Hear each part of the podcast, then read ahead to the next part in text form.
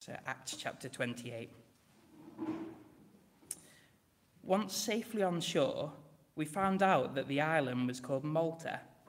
The islanders showed us unusual kindness.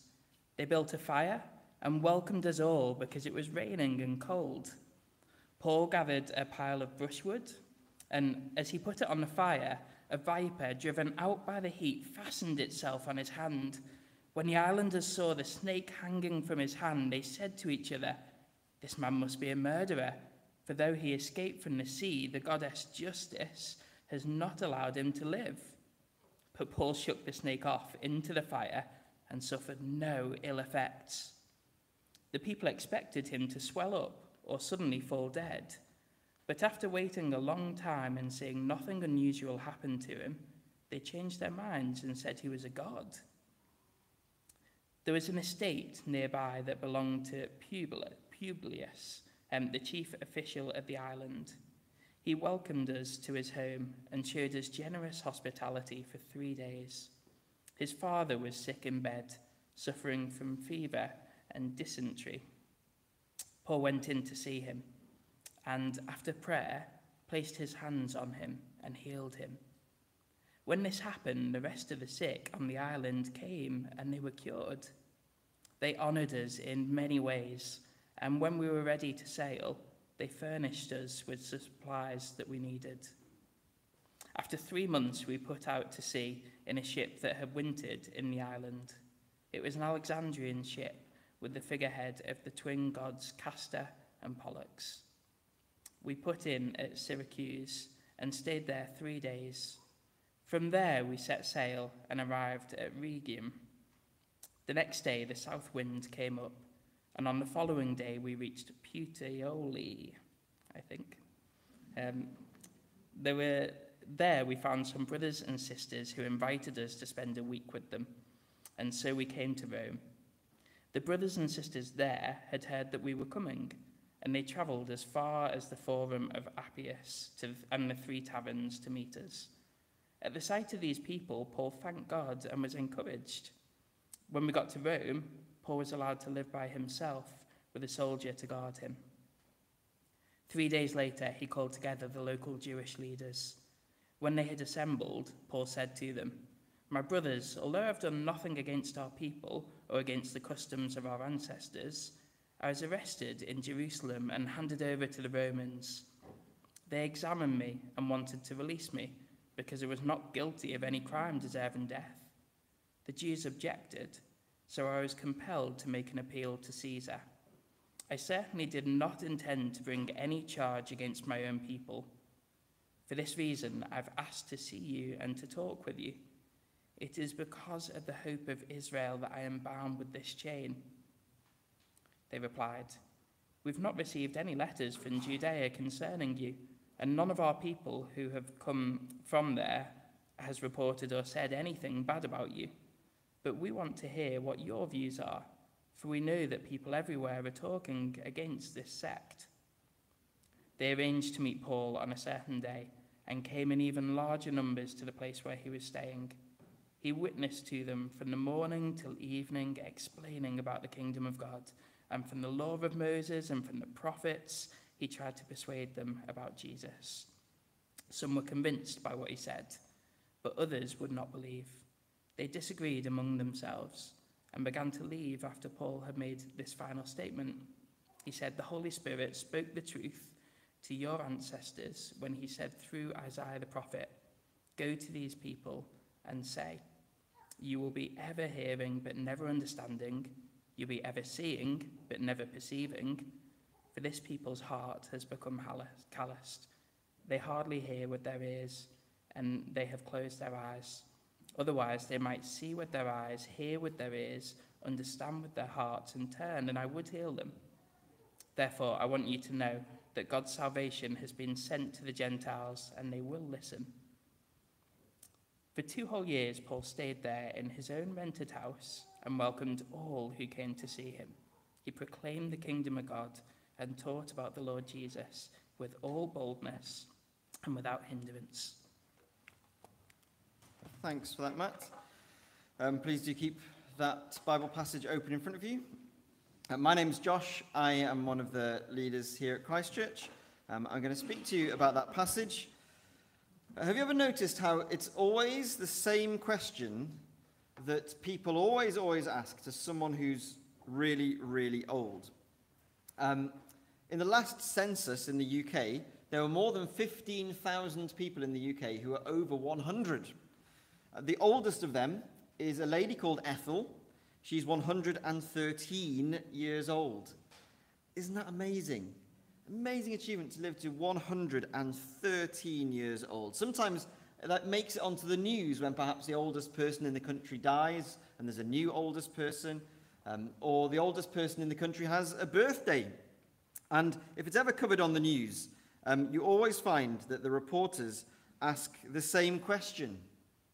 They go and ask them, and they say, What is the secret to living so long? Of course, it's a silly question, really. We imagine that there must be some secret because it's an amazing thing to live to 113. There must be something amazing that they do.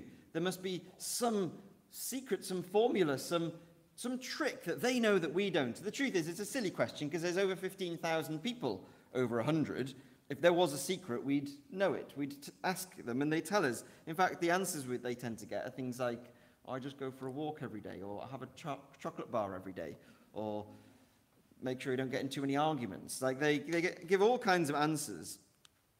Um, but we think there must be a secret because it's such an amazing thing to do. We can't get our head around the truth, which is to live that long all you need to do is just live. All you need to do is just do the things that we all do to live eat and drink and go to sleep and wake up and breathe. I don't know it's not always that, that easy, and um, there's lots of things that are out of our hands. But all these people who've done that, they've achieved something amazing, but they've also just achieved it just by doing what we do all the time just being, being alive, just, just living.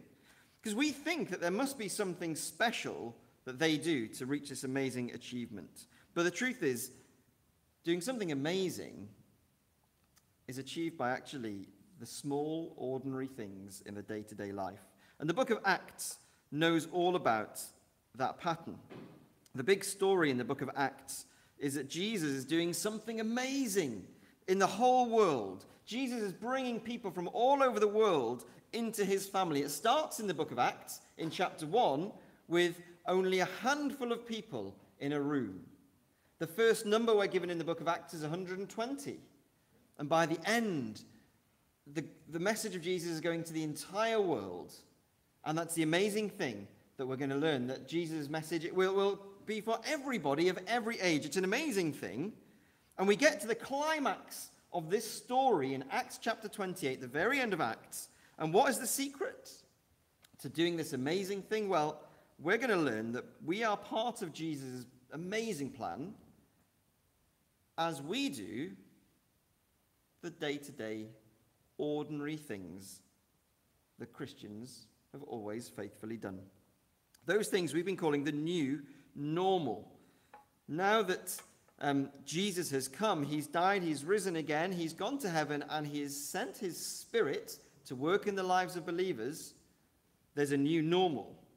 And that new normal is described in Acts. And in today's final chapter, we're left with four things, four pictures really, of what the new normal is for the church in any generation, including us.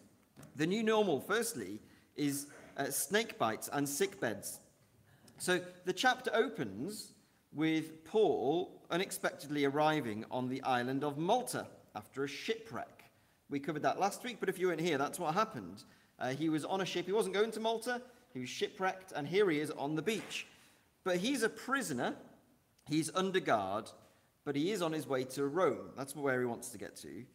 But the ship's been battered on the way in an autumn storm, and here is Paul plus all the other people, prisoners and sailors, on the beach of this random island in the middle of nowhere.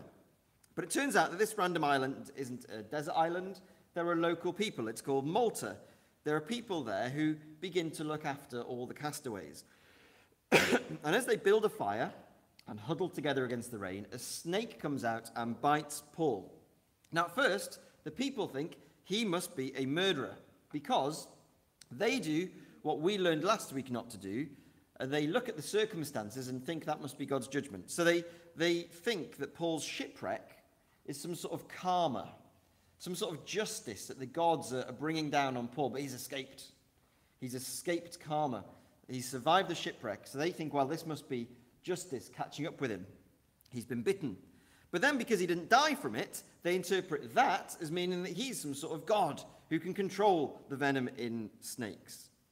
Now, Paul knows the shipwreck and the snake bite, they're not God's judgment on what he's doing. They're not a signal that he's done something wrong.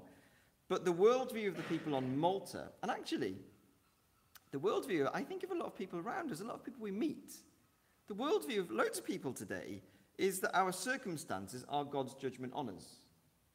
We are going through this because we've done something wrong. That's what they think. That's what people think today.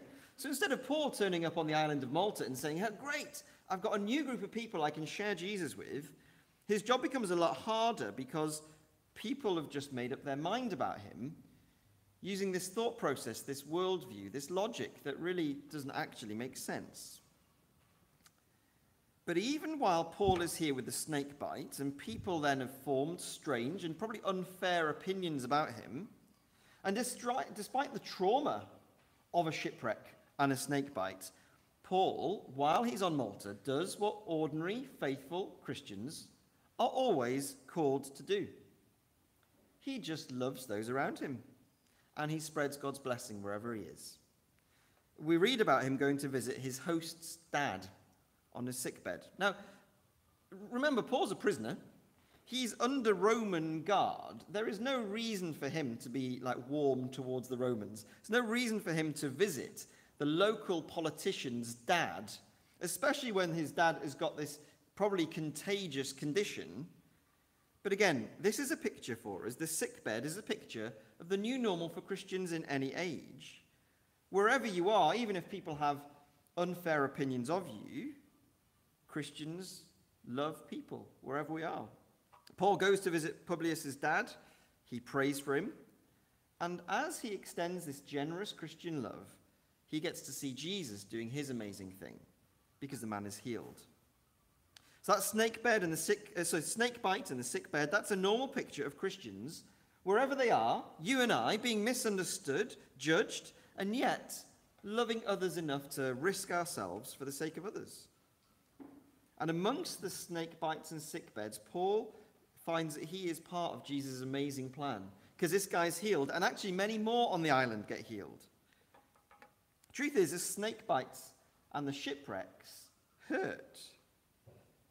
But we've learned, and we learned today as well, that the hurting times in life are not God telling you to stop doing what you're doing.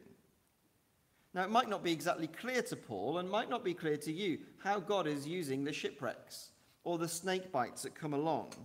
And it might actually seem like a very negative thing as people form judgments about you. But the call to the Christian is to say, well, I know that I'm called to be a blessing to others wherever we go, to go to the sickbed, to be distinctive in loving others, and into the struggles of this confused world. Jesus is using Christians to bring a breeze of blessing wherever they go. Now, that same truth um, is true in the second picture, but it comes out in a slightly different way. After verse 10, then Paul starts the rest of the journey. Verses 11 to 13 show how that after Paul has spent the winter in Malta, avoiding the bad sailing conditions, he now leaves for Rome. And it gives us a strange detail that he's on a ship with the figurehead of the twin gods, Castor and Pollux. And that's a second picture of the new normal. This is Castor and Pollux, by the way. This isn't them on a ship but you imagine them on the prow of a ship. Um, and this is the second picture of the new normal. How Paul is surrounded by people with pagan beliefs, people who believe in something totally different and are willing to put that as the figurehead on the front of their ship. And here's Paul surrounded by that, heading straight into the heartland of a confused world. And that is the picture for the church ever since. The new normal is Castor and Pollux. Now, I do get that that probably sounds like a strange sermon heading, jotting that down so you can remember, but how are you going to remember what that means? But you know what? I think a lot of you actually really do know what I mean here.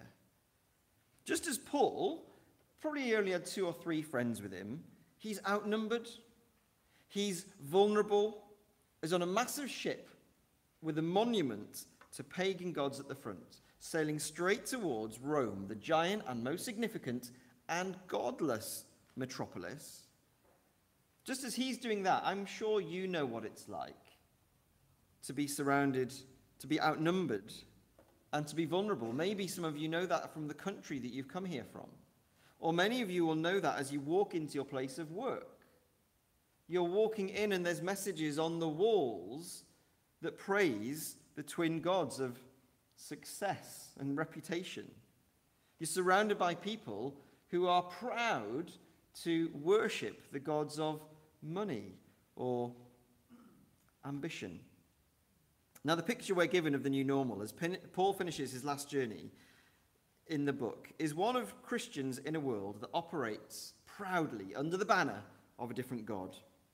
The new normal is that Christians and that you and I and the church in every age will feel outnumbered and intimidated and vulnerable. But let's, let me say that that's here in the Bible to show that when that happens to you, it's not a sign you're doing something wrong. It's not a sign you, you shouldn't be there. It's not something you should be discouraged by. We are to, to expect that the way those around us understand the world is fundament, fundamentally different to our way of understanding the world.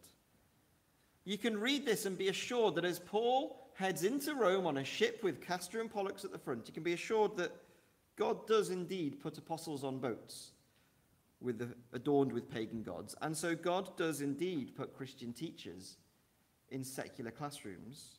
God does put Christian sports people in changing rooms where the conversation is just crass and shameful. God does put Christian families to live on a street where the next door neighbor is a family who's known for distributing drugs around the area.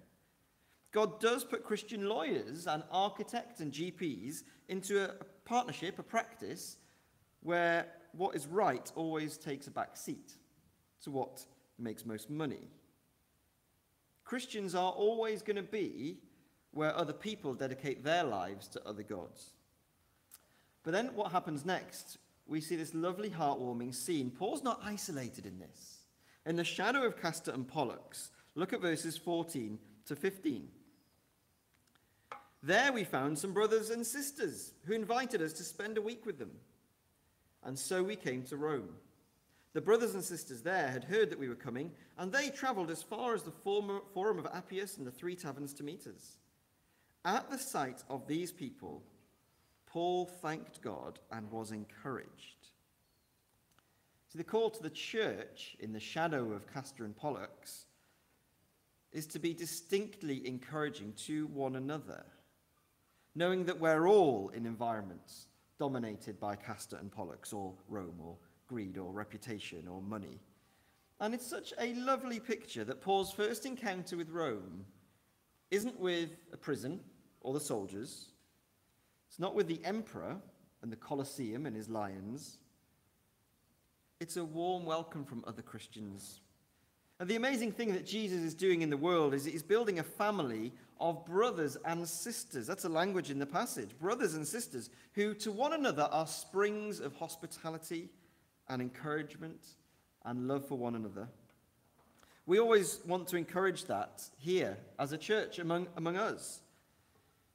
I'm sure you, if you've been here any length of time, you've heard us talk about how we want to be intentional in showing hospitality to newcomers, people we know less well. But you know what? The summer is a great time to, while it's quieter, to use this quieter time to enjoy and encourage one another. I don't mean the type of hospitality that's about cooking a fancy meal and getting out your finest silverware. What I mean is being the type of people Luke describes here as at the sight of these people, Paul thanked God and was encouraged.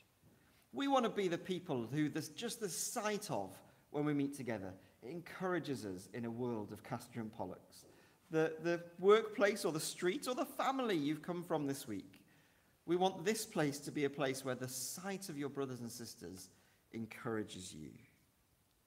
Listening to each other, mattering to each other, sharing what we've got with each other, being gracious, giving without asking anything in return. That's actually just quite ordinary behavior. It's not flashy. It's not beyond what most people are already doing. Just carry on doing it. It's normal Christian behavior, but that is a small thing we do that joins in with that amazing thing that Jesus is doing. So too is the third picture um, open eyes and hearing ears. One of the unintended consequences of the pandemic was that every one of us, I'm sure, um, became experts on Zoom, right? And I know it's probably like a difficult memory to remember back how that's the only way that we uh, ever talked to each other back then. But um, do you remember how every single conversation used to start on Zoom? The three words we always would say to one another You're on mute.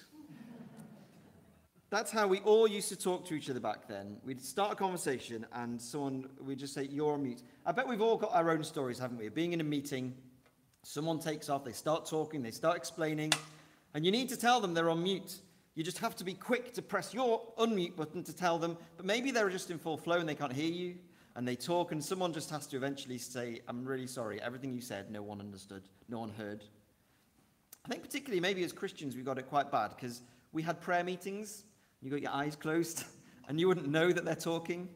Um, so you just had to keep peeping with one eye open. Um, and we've all had those uncomfortable times where you've said, Thanks so much for that, we didn't hear you. You're on mute. It's even more embarrassing if you're the one on mute, you're talking, you're trying to explain, and someone has to say to you, No one heard that. You realize that everything you've said has not been heard.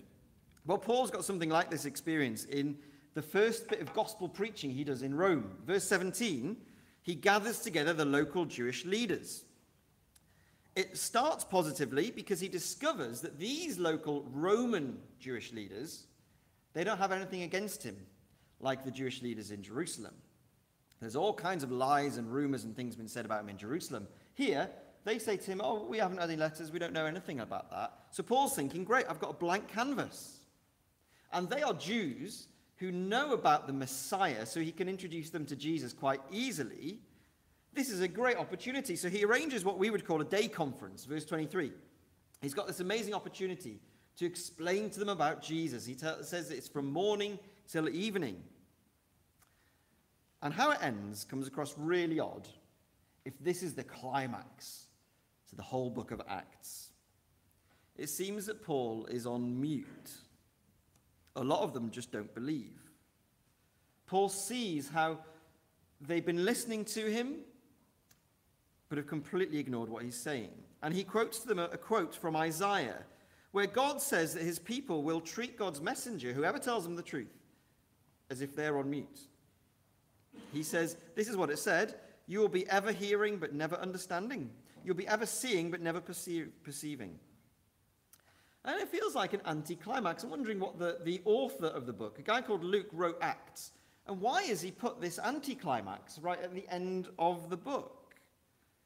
To show that not only do people not believe the message, but the Bible's already said that a lot of them won't. But actually, the new thing here that Luke has dropped in is something important in verse 28. That although the Jewish people, with their Old Testament scriptures, their background, their foundation already set, although they are blinded to the truth that Jesus is their promised hope, Luke says in verse 28 that we are to expect open eyes and hearing ears when the hope of Jesus is shared among the rest of the world. Now, it's important to say we can't conclude here that no Jewish people will ever believe in Jesus from now on. That's just not true. There are other bits of the Bible that tell us the message of Jesus is, is for everyone. But the story of Acts is so much in a Jewish setting. It starts with Jewish believers telling people about the Jewish Messiah. You would have thought that the Jewish people would be the first to hear it, and that the people who sail their ships under the figurehead of Castor and Pollux would not be interested. And so here's the encouragement the new normal that all Christians should expect is that this message of the Jewish hope, the Messiah, God's King, we should expect that that is a message that's met with open eyes and hearing ears anywhere. Perhaps I would preach this differently if I were in Jerusalem today, but given that I'm in Liverpool and most people you meet will be Gentiles, then we can take that as an encouragement. Wherever you speak to people about Jesus, you can expect that there will be open eyes and hearing ears. The church in every age, in every place, can speak about their hope in Jesus and expect that Jesus is going to keep on growing his church, growing his worldwide family. That's, that's just really amazing. The church in any age can share their hope about Jesus and expect that Jesus is at work building this worldwide family. What if we believed that was true? Okay, it might not mean that we expect hundreds, hundreds of people will become Christians every time we chat about Jesus, but, if, but we do know that Jesus is drawing people all over the world to himself. And that includes people in Liverpool. Some of those people that have open eyes and, and wide open ears are here in this city, and he's put us as a church here to introduce them to Jesus. How is that going to happen? Well, we've got a fourth picture. The new normal is rented houses. The final two verses of the, of the whole book, verses 30 and 31. For two whole years, Paul stayed there in his own rented house and welcomed all who came to see him. He proclaimed the kingdom of God and taught about the Lord Jesus Christ with all boldness and without hindrance.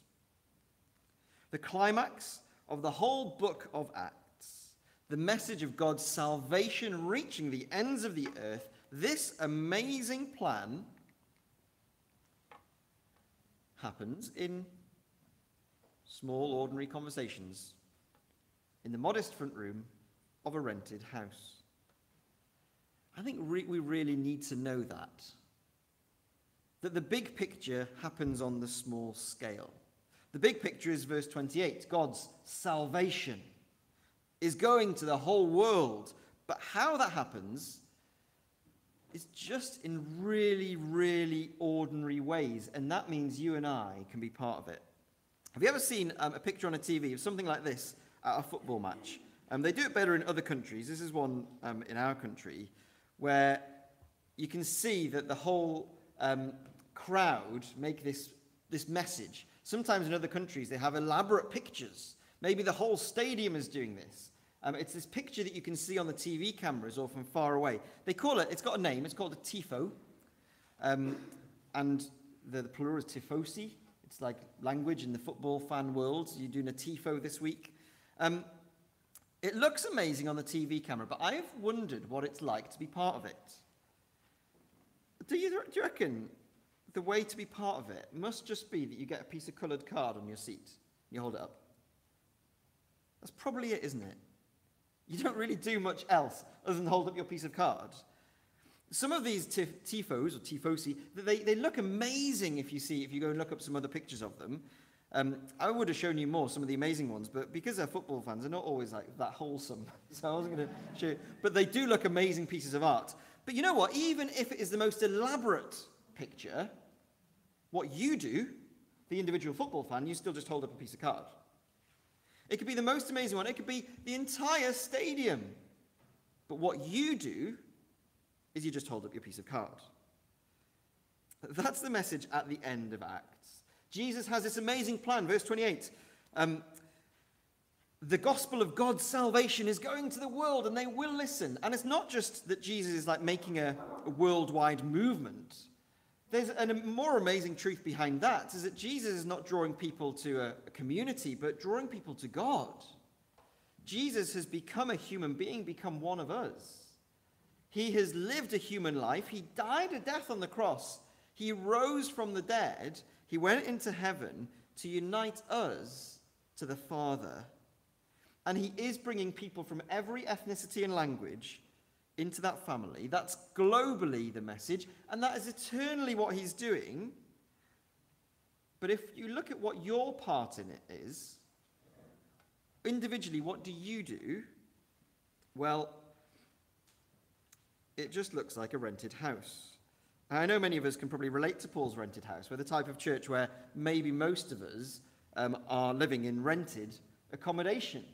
And you know how that feels to live in a rented house. Maybe it's not exactly the most welcoming of environments. Maybe it's, it's not up to you to paint the walls and get nice furnishings and fittings. Maybe you're in a rented house because you can't afford to have somewhere where you'd paint the walls and get nice furnishings and fittings. where you are is just kind of temporary. It doesn't look that great. You, it's fully furnished, but it's not exactly the furniture you'd have chosen. So you don't think that that is a great place to do the ministry to the world that Jesus has called us to. But you know what? Acts 28, that's the perfect backdrop to a conversation with somebody where you just share with them how much your faith in Jesus is important to you. In fact, Paul's whole situation is less than ideal. Um, bear in mind, he's still a prisoner at this point. He's under house arrest. Verse 16, there's always a guy with him. He's got a soldier always there. So it's not exactly a great opportunity for a day conference. Um, he's in a new city, so he doesn't really know the ins and outs, probably quite a new culture. And he's also awaiting trial, where the emperor is going to decide whether he lives or dies. So for two years, his life has got possibly a death sentence hanging over him. He's not exactly in what we'd call a season of life, where he's primed to be the most effective he can be for Jesus. But you know what? You don't need to be in your own home. You don't need to be free from life stresses to do something really small and ordinary, and that is just get someone in your front room and show them love, to visit a sick bed, to pray for someone, to share with someone why Jesus is important to you. That's the new normal for all of us. Rented houses, ordinary people in life's normal struggles, living ordinary Christian lives of love, kindness, blessing those around us, speaking Jesus to people. I love those four pictures um, that we have of the new normal, but I can't actually, I can't help but feel that I default to the opposite of each one. Maybe you recognize this. So, where it says a snake bite, something that happens to me that make other people jump to conclusions about me, well, I let that put, put me off showing generous love to others. I let that be my excuse for not going to the sick bed. The second one, I live in the world of Castor and Pollux. And so at the forefront of my mind is just being consumed with how intimidated I am by the beliefs of other people and that we don't agree on this and that I might be called someone who hates them. And because I'm thinking like that, I fail to see the beautiful call of being someone who other Christians are just encouraged at the sight of. On the third one, um, if I ever think about talking to people who don't know Jesus about him, I somehow can never quite let it sink in that the truth is that there are open eyes and hearing ears out there. I just find it easy to dodge a conversation and imagine that this won't go anywhere. And besides, number four, I live in a rented house. Personally, it's not that mine is rented, but it's not the right season of life, certainly, to open up my home with my messy living room to show love and hospitality to people around me. It's not the right season of life to spend time with others.